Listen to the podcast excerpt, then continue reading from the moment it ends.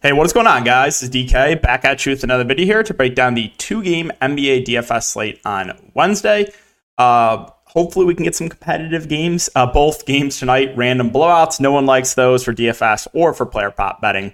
Uh, the sponsor of today's video, guys, is No House Advantage. If you guys are not on No House Advantage, you can use the code D K D F S for one hundred percent match up to one hundred dollars. It'll be linked down below.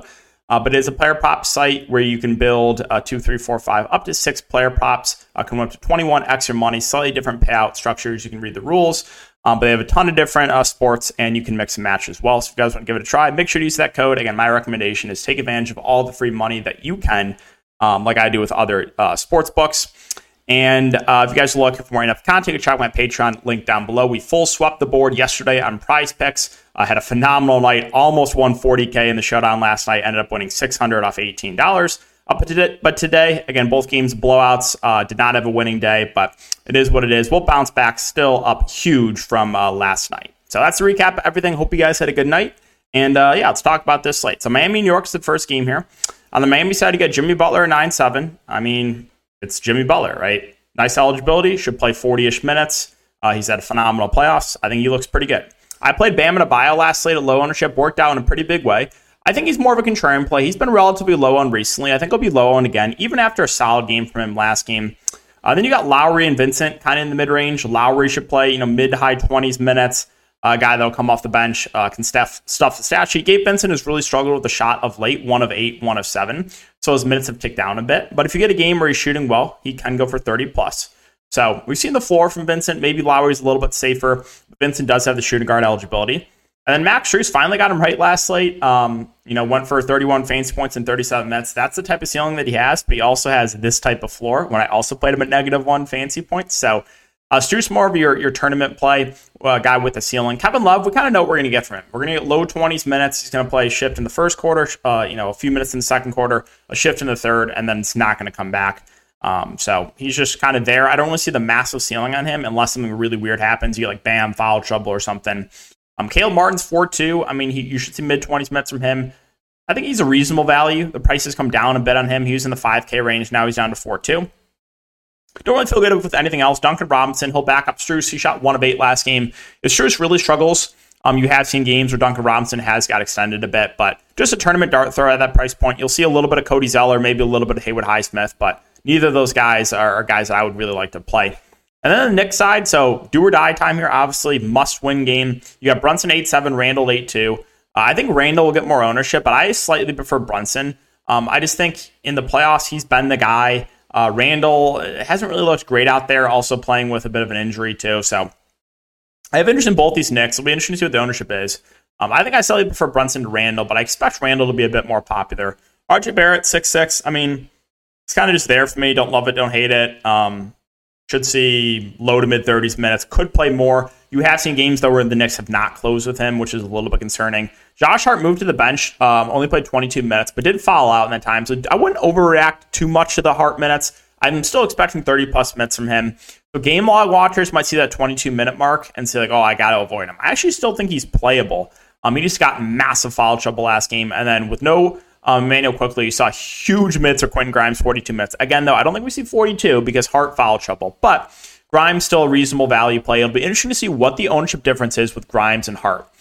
Um, right, we kind of talked about that with Ayton and Landale, how we knew that everyone was going to play Jock Landale because, um, you know, the recency bias, and then no one wanted to play Ayton. Well, Ayton had smashed at very low ownership, right? You know, had a solid game, and, and Landale was. Well, I don't know if I don't know if Landale was in a garbage time there. Maybe he'll he'll salvage in garbage time, uh, which has been pretty typical for D F S lately. But um, yeah, that's kind of like. We'll we'll see what the ownership is. My guess is you're going to see pretty uh, a lot of ownership to Grimes and very low ownership to Josh Hart.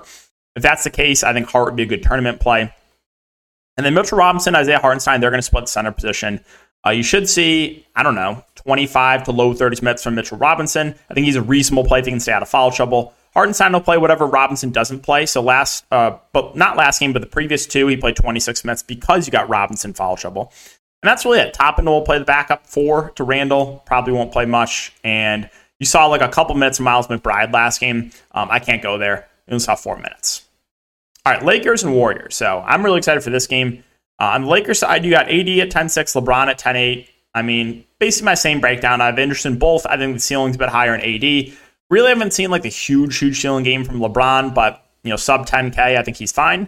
Mid-range options, you got D'Lo and Reaves. I think D'Lo is the higher ceiling, um, but he also, you know, if he's not knocking down his shots, he can do that. Of course, I finally played D'Lo, shoots one of ten.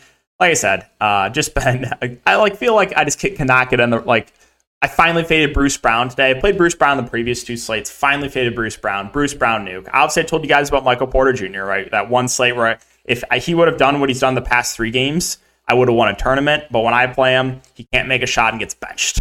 Um, and then it's with D'Lo, right? I faded D'Lo early in the series, finally played him, one of ten shoot. Like, sometimes that can happen. Yeah, I'm not going to overreact and like change my process. It's just sometimes you run bad, and that's kind of what I'm in outside of last night where I almost won uh, the showdown slate. Um, so yeah, no overreactions for me.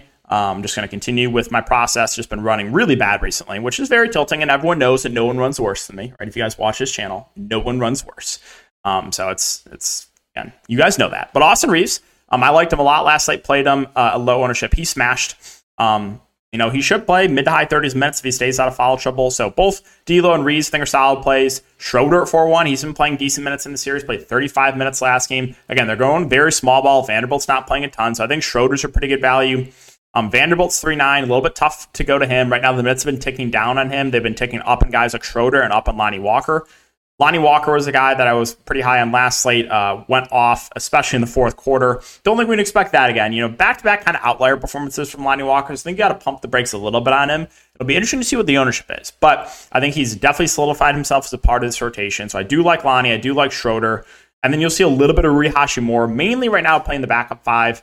Um, if he shoots really well, they can extend them. But I would say he's more of just a contrarian play for me at the moment. Then finally, Golden State. I'm curious to see what they do with the starting lineup. If they start Gary Payton again, then I like Gary Payton. Played twenty-three minutes, did not close, but uh, was solid out there. Obviously a good defender, so we'll see about that. Top end guys, Steph Curry, ten K. I mean, he went for seventy-five for the L last game. The ceiling's massive on Steph. Um, you know, I think he's going to play every single minute he can. Klay Thompson. It's just one of those things where like it comes down to, is he going to make his shots? If he's not making his shots, he has a pretty low floor. If he's making his shots, he can go for forty plus. Um, so Clay, fine tournament play. Wiggins and Draymond, I feel like are your safest bets in the mid-range. Draymond played thirty-seven minutes last game, did stay out of foul trouble. Andrew Wiggins uh, played thirty-nine minutes, didn't do a ton, but the minutes were there. So I think Wiggins and Draymond relatively safe. Looney, four point eight K, only played eleven minutes last game. I mean, he really just had, the minutes have been ticking down on him. If you told me he played twenty-plus minutes, I would like him a lot. But right now, unless he starts, it's kind of tough for me to go there. Um, if they start Gary Payton again, then I like Gary Payton. Played twenty-three minutes. I think he's a solid value. Don't think we can expect seven of nine shooting again from him. But a lot of those were dunks. Even Shenzo, uh, fifteen minutes, went for thirteen fancy points. He's okay. I, I feel like he's like an okay pivot off Payton if, pivot, if uh, Gary Payton starts. And you actually saw Moses Moody close that game. Um, he played nineteen minutes. So this combination of like Payton, DiVincenzo, Moody are all in play. I don't think I get to Jamarco Green unless he starts. I'll be pretty surprised if he starts. So this combination of Payton, DiVincenzo, Moody, all in play. I think Payton will get the most ownership, assuming he starts. And then Poole, I mean, that's a really cheap price point on Jordan Poole. He's been awful. He's been really, really bad. That doesn't mean, though, he can't do this, right? It doesn't mean he can't go for thirty plus. So, you know, Poole, like, right? Like, I know he's really struggled of late. I know. But everyone said that, hey, you can't play DeAndre Ayton. What are you doing, right? And Ayton had a pretty solid game today. So I have interest in Poole. Obviously, just a tournament play. I think he'll still be in the rotation. I, I think he'll still at least su- see some rotation minutes. They need offense. And, like, I don't think you can continue to expect him to shoot, like, ten percent from the field. But I like Poole for tournaments. I think the group think is everyone was completely avoid him. But I think he's still in play. Because if you get a game, you have to think of it like this. You can't, and, and as a G P P player, you cannot think of it of the downside. I never think of that. I think of what is the upside. Well, what is the upside on a guy like Jordan Poole? If he plays really well off the bench, they can close with him. He can play twenty-five to thirty minutes. This guy can go for thirty plus fancy points, like he did here in game one against the Lakers, going for thirty-five fancy points, right? So, yeah, tournament play, you, you always had to look at the upside more. I think people play it way too safe in tournaments. People don't take enough risks. Um, and you see that with, you know, showdown slates, right? People just jam optimals. They jam in. Um, you know, the top, you know, one of the top projected lineups. They don't leave salary on the table, and they just dupe with like thousands of people, right? And people just don't take enough risk in tournaments. So I'm not saying to play Jordan Poole. I'm just saying I, I think he's definitely still in play for G P Ps. All right, guys, so that's going to do it for the video. As always, I appreciate the support. Really appreciate you guys for watching. I hope you guys have a great night. Keep an eye on the Prize Picks video I'll have up after this, and uh, we'll see you all in the next one.